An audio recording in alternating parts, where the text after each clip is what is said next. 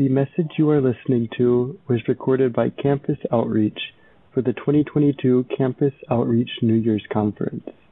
More information about Campus Outreach New Year's Conference can be found at conycindy.com.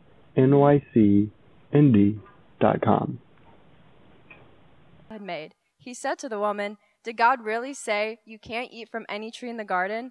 The woman said to the serpent, We may eat the fruit from the trees in the garden, but about the fruit of the tree in the middle of the garden, God said, You must not eat it or touch it, or you will die. No, you will certainly not die, the serpent said to the woman. In fact, God knows that when you eat it, your eyes will be opened, and you will be like God, knowing good and evil. The woman saw that the tree was good for food and delightful to look at, and that it was desirable for obtaining wisdom. So she took some of its fruit and ate it. She also gave some to her husband who was with her, and he ate it. Then the eyes of both of them were opened, and they knew they were naked. So they sewed fig leaves together and made coverings for themselves. Then the man and his wife heard the sound of the Lord God walking in the garden at the time of the evening breeze, and they hid from the Lord God among the trees of the garden. So the Lord God called out to the man and said to him, Where are you? And he said, I heard you in the garden, and I was afraid because I was naked, so I hid. Then he asked, Who told you that you were naked? Did you eat from the tree that I commanded you not to eat from? The man replied, The woman you gave to be with me, she gave me some fruit from the tree, and I ate. So the Lord God asked the woman, What have you done? And the woman said, The serpent deceived me, and I ate. So the Lord God said to the serpent, Because you have done this, you are cursed more than any livestock and more than any wild animal. You will move on your belly and eat dust all the days of your life. I will put hostility between you and the woman, and between your offspring and her offspring. You will strike your head, and you will strike his heel. What's up, y'all? Come on, come on. Yo, I literally, for the past four years, um, I literally wake up uh, every morning at 4.30 a.m., all right? So it's, it's like 8.30 right now, so this is way beyond, way past my bedtime, all right? So I'm gonna need y'all to help me out. What's up, y'all? Thank you, thank you.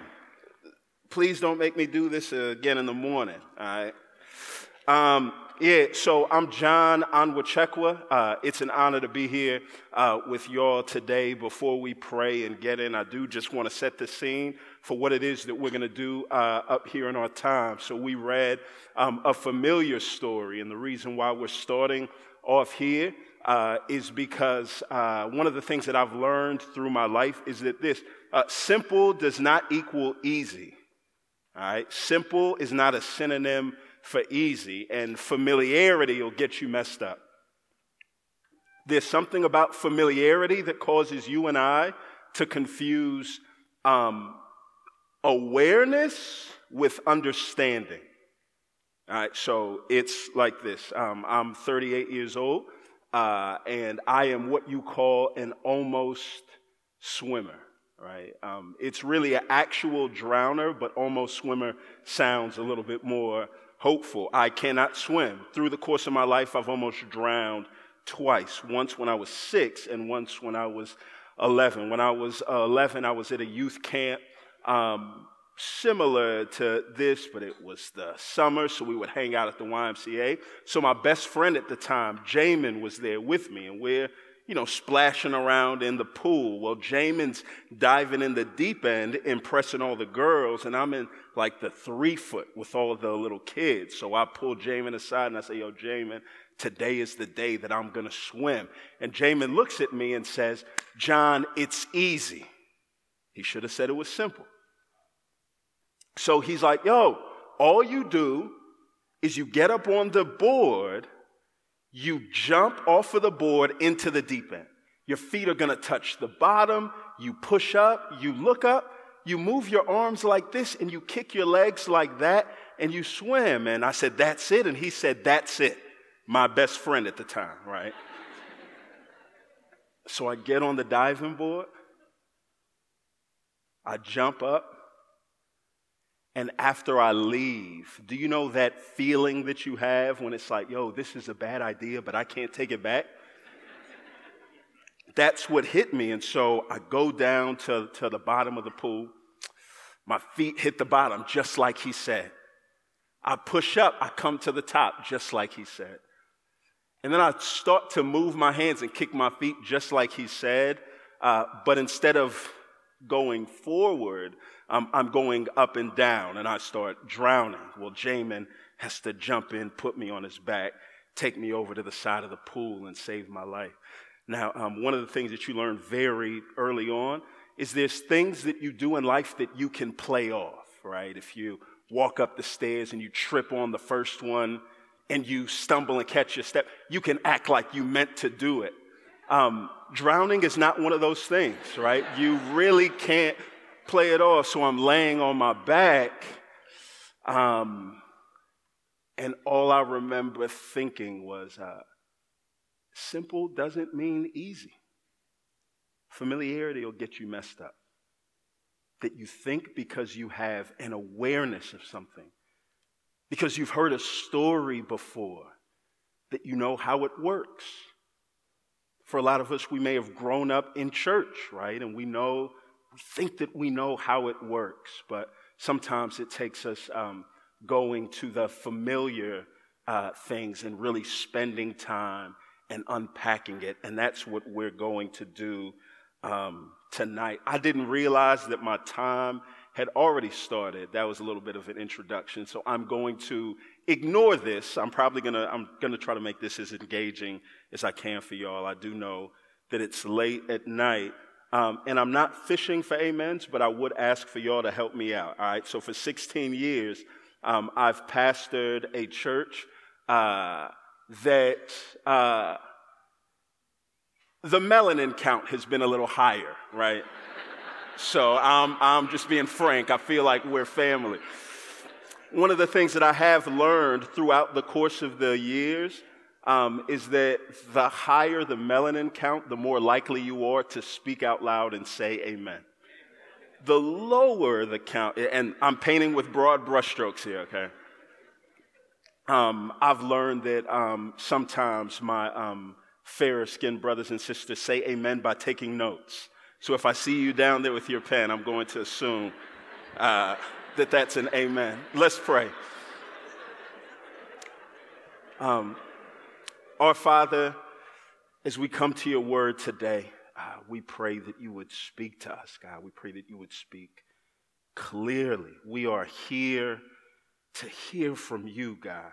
And we know that uh, the same words that created the sun and the moon and the stars we have access to every time we open our Bibles. So we gather as those that are in eager expectation of hearing from you. It's in Jesus' name we pray. Amen. Um, one of the things that I've learned through life is this that our lives are nothing short of chaotic. Um, there are so many problems that come our way that sometimes it's hard to get a handle on them all. Um, I've got a five year old daughter at home. Y'all will hear more about her tomorrow. Uh, but one of the things that we've been exploring with her is colors, right? And there's these things called primary colors, where there's a bunch of other colors, uh, but a lot of them stem from these three. All right, we can get so overwhelmed with all the colors out there that we can forget that all of these colors have their source in three of them. Problems are the same way. Our lives are nothing short of chaotic. There are a million things that come in our lives that cause us a sense of chaos and trauma, but what I've learned is all of them find their home in three primary colors, three primary problems, and those are these three things right here. Peace with God. See, I already see a couple of y'all putting your heads down, taking notes. That's amen. Peace with God, functional relationships, and purpose. Peace with God, functional relationships, and purpose. I'll try to move through these uh, right here. Peace with God, first and foremost, it's the thing inside of us that wants to reconcile a relationship with God. And this is not just a Christian concern, this is a human concern, a daily struggle. We live with is God pleased? Am I good enough? How do I know? Am I doing enough to maintain a peaceful relationship with God? Even if you're not a Christian or religious, but you would consider yourself spiritual or superstitious, you live with this sense of there is some force outside of me that I need to be sure that I maintain peace with. So if you're here and you believe in fate or crystals or the universe, or you're superstitious and you throw salt uh, over, over your left shoulder if it spills. You avoid black cats breaking mirrors, umbrellas inside. There's something inside of us that acknowledges and wants to appease a force outside of us. It's instinctual. If we say something, and every time I come into a room like this, I feel like I age myself.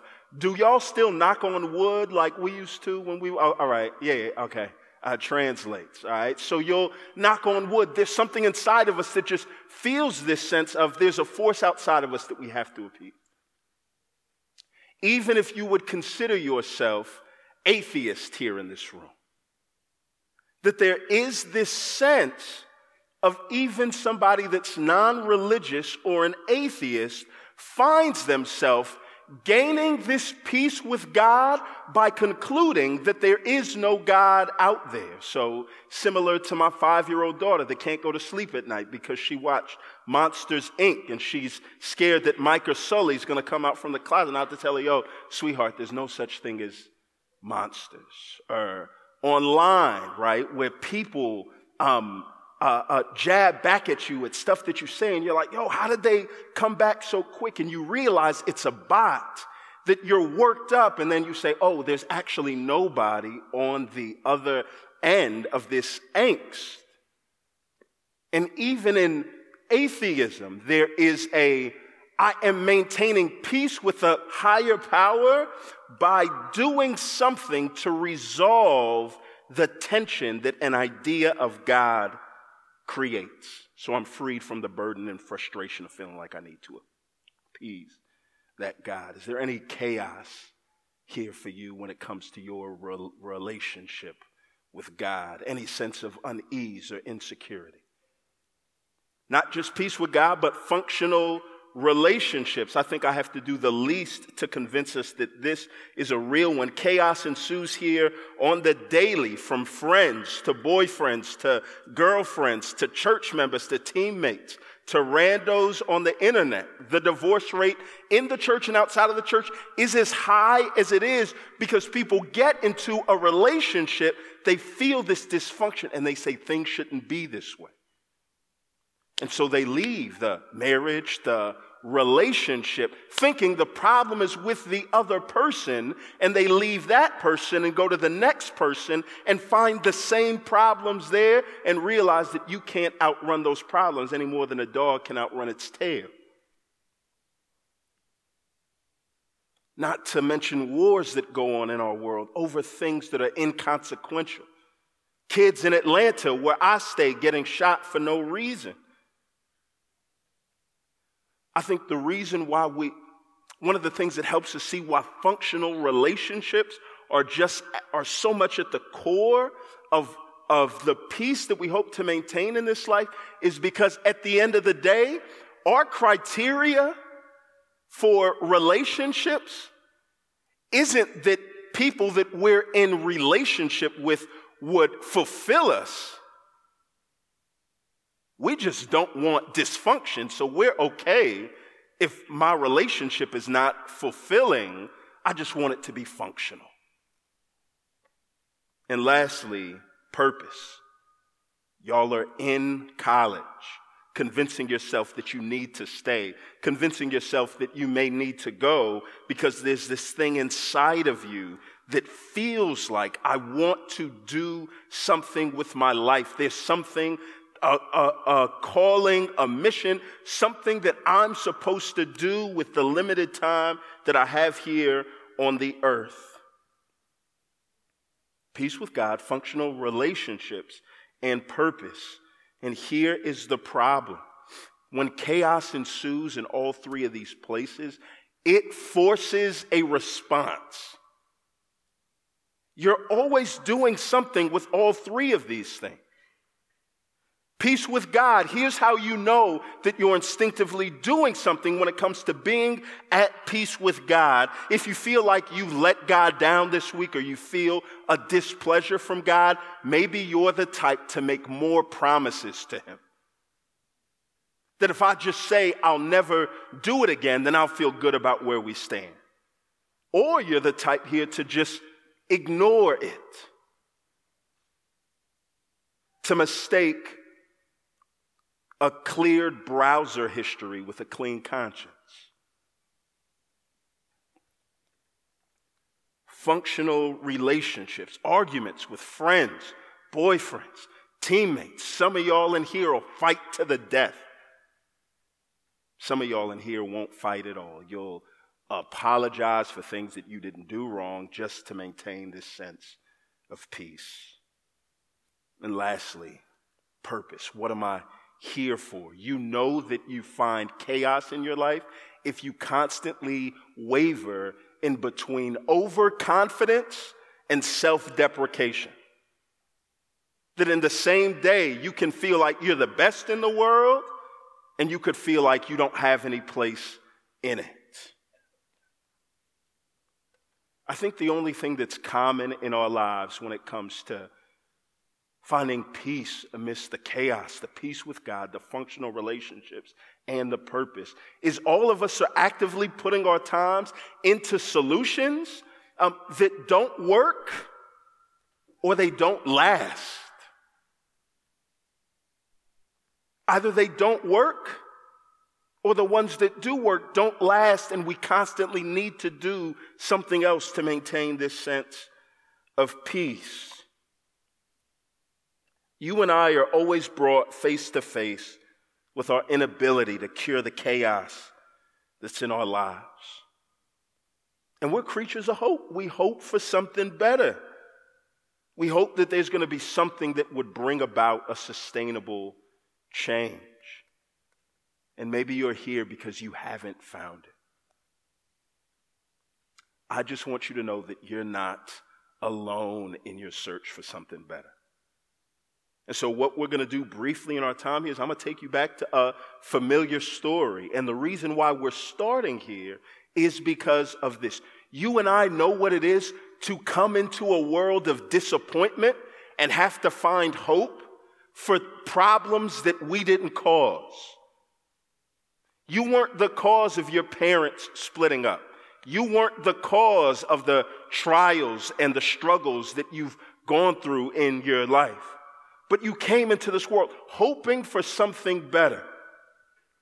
And I think what better place to start than a picture of people who came into the world and they didn't hope for anything better because they were in paradise. But they messed it up. So they feel a longing for how do we fix this?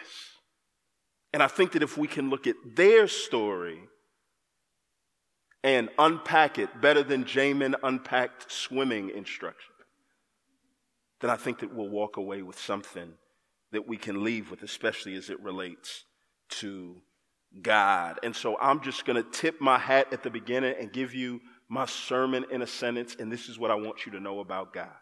All right. It is God's business to make beauty out of chaos. It is God's business to make beauty out of chaos. If my time here is like a song, um, that's going to be the hook, and you're going to hear it over and over and over. It's God's business to make beauty out of chaos. Um, I love watching movies. Um, often I stay away from previews of movies that I really want to watch because I know that in three minutes they can give away the whole plot line and ruin all of the drama. There's sometimes that I watch shows where I'm so emotionally invested in that I'll Google what happened in the show because I don't want to look like a little punk when my like, like my wife is there next to me, right? I don't want to jump at the wrong things. I want to be prepared. The opening lines of the Bible, the first three verses, are perhaps the greatest storyline for the entire scripture. Look at what takes place here. Genesis chapter 1, verse 1 says this um, In the beginning, God. We're going to stop right there because it's important for you and I to know that the Bible, and I want you to hear this, it is a book for you, but it is not a book about you. The Bible is a book about God. And that book about God is the greatest thing for you. The Bible is more like a window than it is a mirror. All right, I just want you to track with me. If you had the option to live in a house of glass, and your choice is it could only either be a house of windows or a house of mirrors, which one would you choose? Most people would choose windows because to be locked in with mirrors pointed at you and you cannot see out is not a sense of joy, regardless of how good you think that you look. It's prison.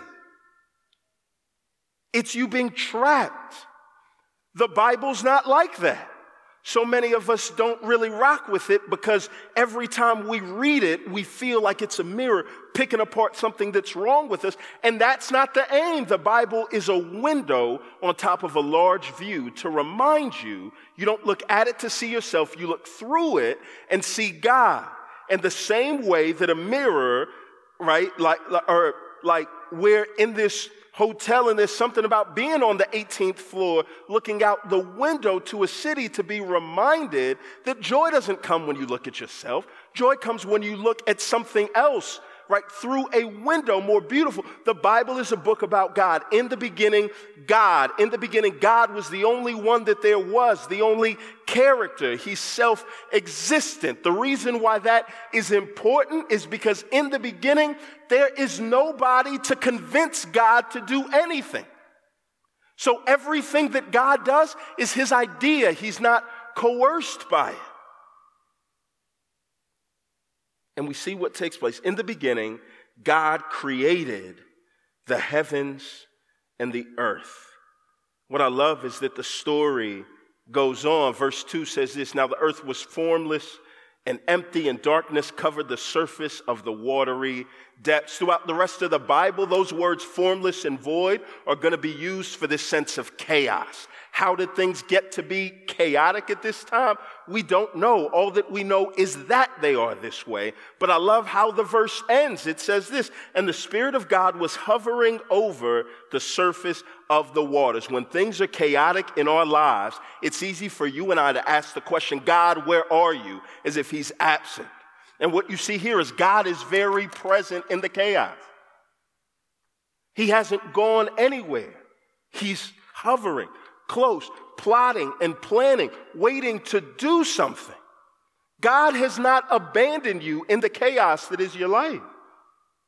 And then verse 3, I love it. It says, And God said, Let there be light. And there was light. And you see God do one thing. He does this. He creates and he brings order by the power of his word. God brings beauty out of chaos. And the best part about this is who was there to coerce God to twist his arm to convince him that it was a good idea to bring beauty out of chaos? Nobody. It was his idea. This is what God does by nature. Look at what takes place. Genesis 128. I love this. It starts off God makes man and it says this. God blessed them. Peace with God. The question I have to ask you is this. What had Adam and Eve done to earn the blessing of God at this point? Nothing. Thank you. I'm not up here asking rhetorical questions. Thank you, lady in the back.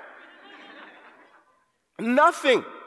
Which helps you and I know this. Look, peace with God has never come about by your performance, by your good deeds, by the promises that you give. It's always been His idea. Functional relationships. Genesis 2, God gives Adam a wife. He wakes up to her, sings the first love song in that little like Bruno Mars falsetto. And then it says this look, both the man and his wife were naked and yet felt no shame. Both of them were completely exposed and vulnerable and didn't fear that anybody would exploit anything in them. Talk about a functional relationship. And lastly, purpose. Genesis 1 28, God tells him, Yo, be fruitful, multiply, and fill the earth. God made him, and I want you to hear this. His purpose wasn't confined to a vocation or a job. His goal was to live in the earth in such a way that his people experience the goodness of God, they would tr- as people experience the goodness of God in creation and through their interaction with Him, they would trace it back to the fact that God is good. And God's plan is to have a whole world of people who blame Him for the good things that go on in their lives. And all of those things that they had, God gave it to them. God is a redeemer by nature. It was nobody else's idea. Let me see if I can put it like this. Um, you can't tell now because all of my hair is gone after 16 years of pastoring, uh, but I used to be so nice with the Clippers.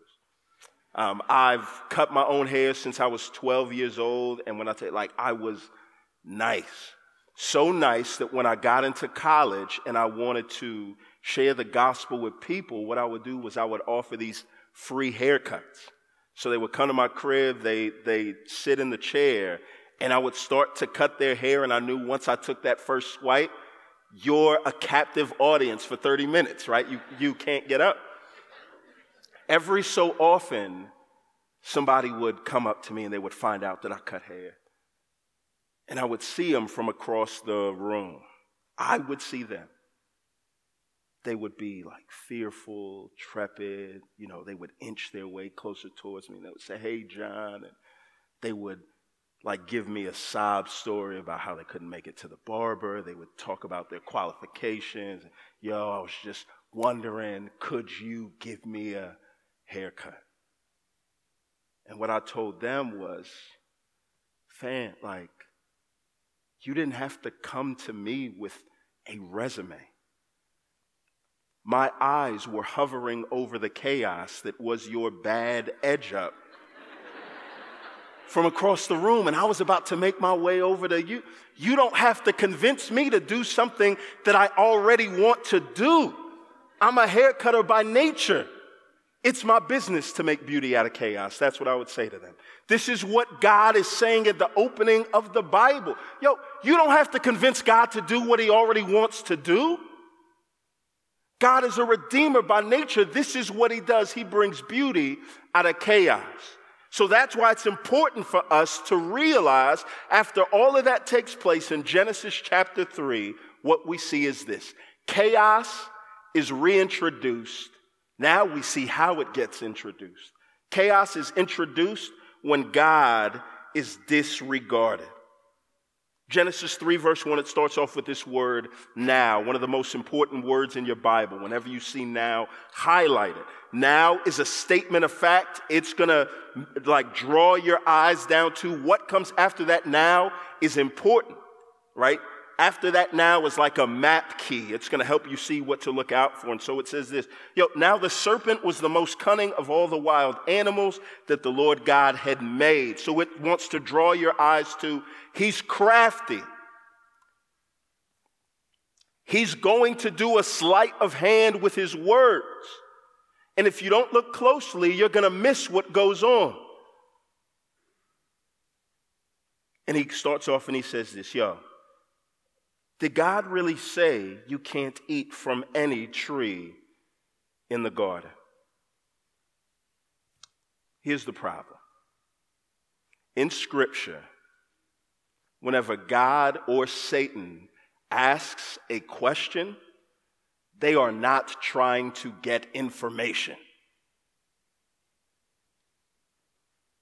What he's trying to do is get an assessment.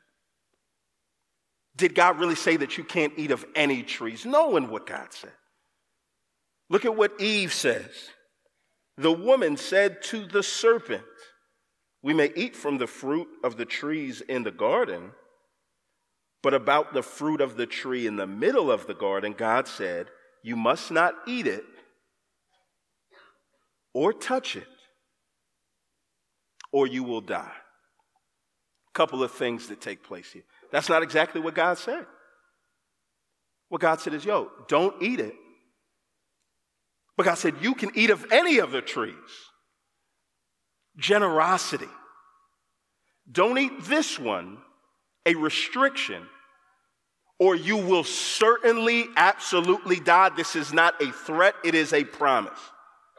What she does is she misses out on the generosity of what God has provided. She then makes God more restrictive than he actually is. And then she turns the sure word of God into a mere threat. The serpent grasps and says this, and this is the craftiness of what he does. Satan is going to contradict God's word. He's going to work, not just in them, but in all of us, to do this. Not to convince you that God is a villain by saying that he's bad. He's going to subtly convince you that God is a villain by making you suspicious of his goodness. Tornadoes can tear down homes, but so can termites. And termites are more dangerous because there are no weathermen and alarms for them. Look at what he does with this sleight of hand. He's going to say this look, verse 4 No, look at this.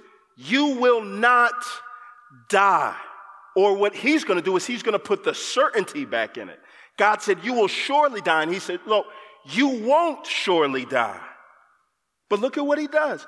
He says, God knows that when you eat it, your eyes will be opened and you will be like God, knowing good and evil. What he does is he makes them suspicious. He makes us suspicious of the goodness of God by calling our minds to the restrictions of God and using his sleight of hand to make you feel like every restriction is a bad one. There are two kinds of restrictions there's good ones that a good father would give his kids to keep them safe. Like I said, I've got a five year old daughter, and I assume most of us don't uh, have kids in here, but five years old is the age where your daughter starts to lament the fact that things aren't fair. I don't get why I have to go to bed. Real life conversation last night. You and mom get to stay up and watch TV. I pay the bills. So I'll tell my da- da- daughter at times, no, there's certain things that you just can't do. Sweetheart, don't juggle with knives. I want you to have all your fingers by the time that you go to prom. It's a restriction, but it's a good one. But there are times when we do give her bad restriction. Halloween is my favorite time of the year because she comes back with these big bags of candy. And we tell it, now, sweetheart, on the first night you get three, and every other night you get to pick one piece of candy. After 10 days, all of the candy's gone. Do you know why? We restrict her so that after she goes to bed, me and my wife pick through all the ones that we want. That's an example of a bad restriction. Listen, Satan's going to convince them the restriction that God gave y'all is the latter. Satan's going to convince you of the same thing. That God's placed restrictions on how you operate in your sexuality because there's something that God wants to withhold from you. God's placing restrictions in how you use your money, in how you take vengeance, in how you deal with anger. Insert your thing here. Not to convince you that God is a villain, but just to make you suspicious of his goodness. Do you know why? Because as soon as he makes you suspicious of the goodness of God, as soon as you change the way that you see God, it changes the way that you see God's creation. Look here at verse 6. The woman saw that the tree was good for food and delightful to look at, and that it was desirable for obtaining wisdom, So she took some of its fruit and she ate it. She also gave some to her husband who was with her, and he ate it. Here's what takes place being suspicious of the restrictions that God has placed, she looked at the thing that God restricted, and because it was all of the things that she saw, good for food, good for taste, desirable to make one wise. She thought that it was only what she saw. She mistook the all for the only. And being convinced that God was trying to withhold something from her, all she saw was the upside. She didn't give a thought to the potential downside. And she went all in. Let me see if I can break it down by way of illustration. If you're looking for transportation, for excitement, and for some quick bread, some quick money, will stealing a car get you all of those things? Yeah. Will it get you only those things? No. It'll get you so much more than you bargained for. This is what sin does. It convinces us that all of what we see is all that is out there. And Adam passively stands by and lets his wife go ahead of him like some crash test dummy.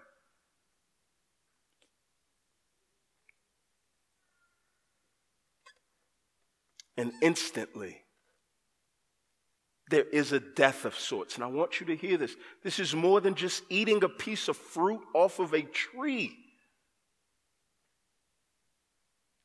It's a symbol of broken trust in their relationship with God, who gave them everything that they needed without asking. And do you know what takes place? Instantly, peace with God, functional relationships, and purpose fall apart. Look, peace with God is replaced with beef with God. Look here at verse 3 8. Then the man and his wife heard the sound of the Lord God walking in the garden at the time of the evening breeze, and they hid from the Lord God among the trees of the garden. Now, I want you to hear this. When God draws near, there's distance in between them and God, but it's not God that's creating that distance. It's them. Haven't you noticed when you find yourself indulging in the things that you want to indulge in, how hard it is to pray, how hard it is to read the Bible, how hard it is to even want to be around God's people? And Adam and Eve hear God coming close and they leave. Sometimes the distance that we feel between us and God is not because God has turned and walked away. God's still drawing near as he does. It's us that have gone. It's not just beef with God, it's this dysfunctional relationship. Last time we saw Adam with his wife, do you know what he's doing? He's blessing her, singing love songs to her. This time, God asks him, Yo, have you eaten from the tree that I told you not to eat? Listen, that's a close ended question, yes or no. Here's how you know when somebody's in trouble when they give an open ended answer to a close ended question, right? Have you eaten from the tree that I told you not to eat? And his response is, Well, let's take it back to the beginning right? I was minding my own business and you put me to sleep. I ain't even asked for her. And then I woke up and she's there and next thing I know, she get, gives me the thing and I eat. So really, the order of who's at fault here is you, her, the snake, and then me. And what you find is dysfunction in relationship looks a little something like this. When you find yourself guilty of some wrongdoing, it's everybody else's fault. Oh, people can do us wrong, and it can give shape to the sin that's inside of us, but nobody else can cause us to sin. Now he's blaming her. And then lastly, purpose. God gave them creativity to live in such a way that people outwardly look at God and praise God for the fact that he's good. They use their creativity and, in, and innovation to create clothes. So they are creative with ways of hiding their sin. If you want to see the creativity of people at their finest, look at how they cover up the things that they do wrong. People can get real creative when they're trying to hide something.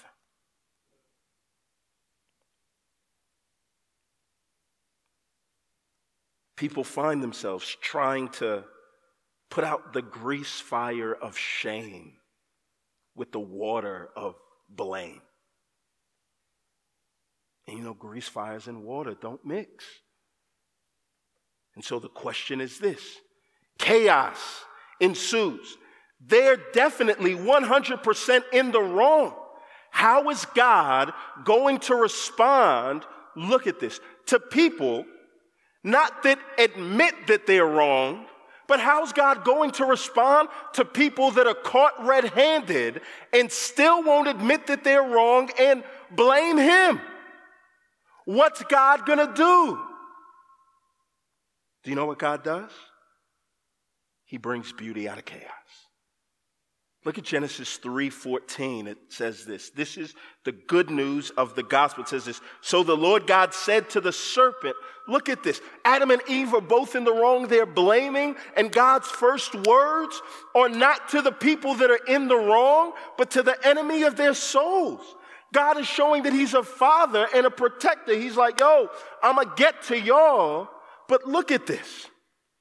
So the Lord God said to the serpent, Because you have done this, you are cursed more than any livestock and more than any wild animal. You will move on your belly and eat dust all the days of your life. But then he says this look at this. I will put hostility between you and the woman, and between your offspring and her offspring. He will strike your head, and you will strike his heel. Genesis 3:15 is an important one. If y'all haven't listened to anything else that I've said, I want y'all to get this. Your Old Testament, the Bible is built off of this promise. God is saying this, look, one day God says, I'm going to send this seed into the world. And this seed, hear this, is going to bruise the head of the snake. A head injury is a fatal blow. In the process, his heel's gonna be bruised. A heel injury, an Achilles, is one that'll put you on your back for a few days, but eventually you'll get up. This is the first display or promise of the gospel in the Bible. That thousands of years later, the Lord Jesus comes on the scene as this promised seed. And do you know what he does? On Calvary, on Golgotha, which means the place of the skull, he's going to deliver a final blow to Satan once and for all. But in the process, he's going to be injured. But it's not a fatal one. His death on the cross, oh, it puts him on his back for a few days. But he resurrects and gets up from the grave. This is a promise that God's saying, I'm going to make things right. And believing a promise is one of the most practical things that you can do. It changes things. Michael Irvin of the Dallas Cowboys signed a guaranteed contract for $22 million back in the day. And they asked him, Yo, how do you want it? You can get it spread out or you can get it a check at one time. He's like, Yo, give me a check. Walked into his locker on his uh, locker seat was a check for $22 million signed by Jerry Jones. And he picked up that check, and do you know what he, he said? I'm rich. Now, at that point, did he have bags of money with him? No. Do you know what he had? He had a check. And you know what that check is? A check is called a promissory note. It's a promise. It says the person that signs this, I promise to get you that money, and you can bank on it if you can trust the name that's signed at the bottom. Genesis 3:15 is that promise where the Lord Jesus is that promise that God says he's going to deal with the chaos, the beef with God, the dysfunction and the lack of purpose, not because of anything that you've done, but because of what he's done. That's the good news of the gospel. And do you know how I know that this was a promise? Because it changed things. Genesis 3:20 is this obscure little verse and it says this, look, the man named his wife Eve because she was mother of all the living. Why does it wait here to tell us what he named her? Do you know why? The first interaction that he named her, he blessed her like God blessed him. Then, when sin came in, chaos, and he blamed her. Now, after God has just told them that death is going to come into the world, if he really wanted to be accurate, he would name her something like, you know, Medusa or darkness or something that, like, girl, you brought death into the world. But he doesn't. He calls her Eve. Why? because he's treating her based on what God says about her and not based on her past actions. That's what the gospel does. It fundamentally changes how we respond to people. I had a professor in school that said this I never saw God turn water into wine, but I saw him turn wine into milk. And he talked about his alcoholic father who spent all their money on drinks and then he met Jesus, who met him at the bottom of his chaos when he did nothing to earn God's grace. And he gave him a promise that if he put his faith in him, that he would turn his life around and fill the despair he had with hope. And after meeting Jesus, do you know what he did? His kids didn't have to eat Froot Loops with water anymore, but they could eat it with milk because the money that he would spend on himself, he now spent on them. That's what the gospel does. It changes how we live in this world. This is the good news. That as a result of this sin, God said, Yo, there's going to be toil. You're going to labor in the ground for fruit but all of your work is not going to produce what you thought that it would. And instead, you're going to get thorns for all your work.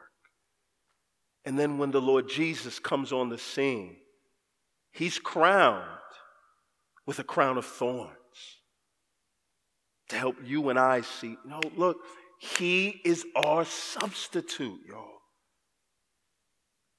Peace with God has never come by your performance or your promises. It's all come based on God's work. It's a gift. All you have to do is accept it. And do you know what we see at the end of this? In Satan's attempt to make God look like a villain, all he did was set the stage for God to be seen as more glorious than he could have been seen otherwise. I want to end here, not with an application, but I just want y'all to look. Don't spend your time writing notes on all of the, like, they got the notes in the back, they got your emails, they'll send you all of the scripture verses. I just want you to read with me. Just listen. I'm taking the first three chapters of the Bible, I'm pinching it in one hand, and I'm contrasting it with the last three chapters of the Bible. And I'm going to pinch it in this hand. And I just want y'all to see the journey that God is taking us on. It says this Genesis 1 1. In the beginning, God created the heavens and the earth. Revelation 21 1. Then I saw a new heaven and a new earth. Genesis 1 5. The darkness God called night. Revelation 21 25, and there will be no night there. Genesis 1 16, God made two great lights, the sun and the moon. Revelation 21 23, when it's all said and done, there's a new city that has no need for the sun and the moon to shine because the glory of God gives it light. Genesis 2 7, God says this on the day that you eat, you will surely die. Revelation 21 4, there's going to be a day where there will be no more death. Genesis 3 1, Satan appears as the deceiver of mankind. Revelation 2010, Satan disappears forever. Genesis 3 6, defilement enters. Revelation 21 27, there will be a city that's defilement proof. Genesis 3 8 through 10, the walk of God with man was interrupted. Revelation 21 3, the walk of God with man will be resumed. Genesis 3:13, the initial triumph of the serpent. Revelation 20:10 it talks about the ultimate triumph of the lamb of God. Genesis 3:16, God says this, I will greatly multiply your sorrow in childbirth. Revelation 21:4, it says this, there will be no more death or sorrow or pain because he'll personally wipe away every tear from our eyes. Genesis 3 17, God says, Cursed is the ground for your sake. Revelation 22 3, there will be no more curse. Genesis 3 19, Adam lost dominion. Revelation 22 5, it's restored in Christ. Genesis 3 19, the first paradise is closed. Revelation 21 25, paradise is open. Genesis 3:24 the tree of life was shut down. Revelation 22:14 the tree of life was made accessible. Genesis 3:24 man is going to be driven from God's presence. Revelation 22:4 says this they will see his face. If anything, I want you to see this. The story of the Bible is not Adam and Eve had paradise they lost it. And God is one day going to give us a reimbursement and get us back up to what they lost. The trajectory of the Bible is this Adam and Eve had it all, they lost it all. And God is actually promising to give us a better future than what they lost. The testimony is that, look, you and I serve a good God that makes beauty out of chaos, that initiates relationship with people who don't fit the bill. And the only thing that we have to do to accept the invitation into his kingdom or RSVP is repenting, saying, Yo, I agree with what you say about me, and I agree with what you say about you. And so, the challenge that I want to give to you all today is this if you're here and you don't know Jesus, I ask that through the course of these days, that you would just listen, you would engage, and you would speak honestly.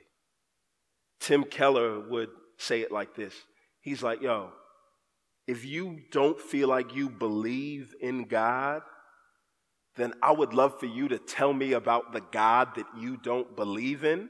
And chances are, I don't believe in him either. I just want you to listen and just say, all right, is what I'm hearing about God, does it line up with what I thought about God? Or is there something else, something a little more uh, attractive?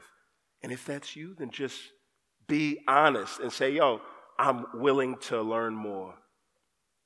And if you're here and you do know God, and you've known Him for a long time, but your familiarity has caused you to forget the good things that God does in the way He initiates and meets us at the bottom. If your familiarity has caused you to think that somehow you're going to be made right with God by the promises that you make and keep to Him, then I want you to listen as if for the first time. And I think at the end of this time, if we all just do that, just make the commitment to listen and to speak honestly with where we're at and don't feel the pressure to be anything that we're not, I guarantee that you're going to come out of this time better than you came in. Let's pray.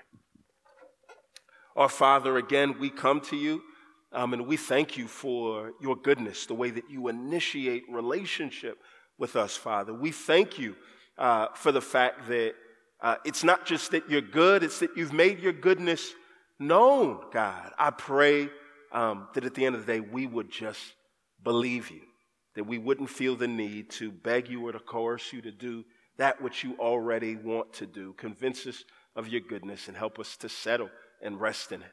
It's in Jesus' name we pray. Amen. Thank you for listening to this message from Campus Outreach. Feel free to make copies of this message to give to others, but please do not charge for these copies or alter the content in any way without written permission from Campus Outreach. For more information, we invite you to visit us online at conycnd.com.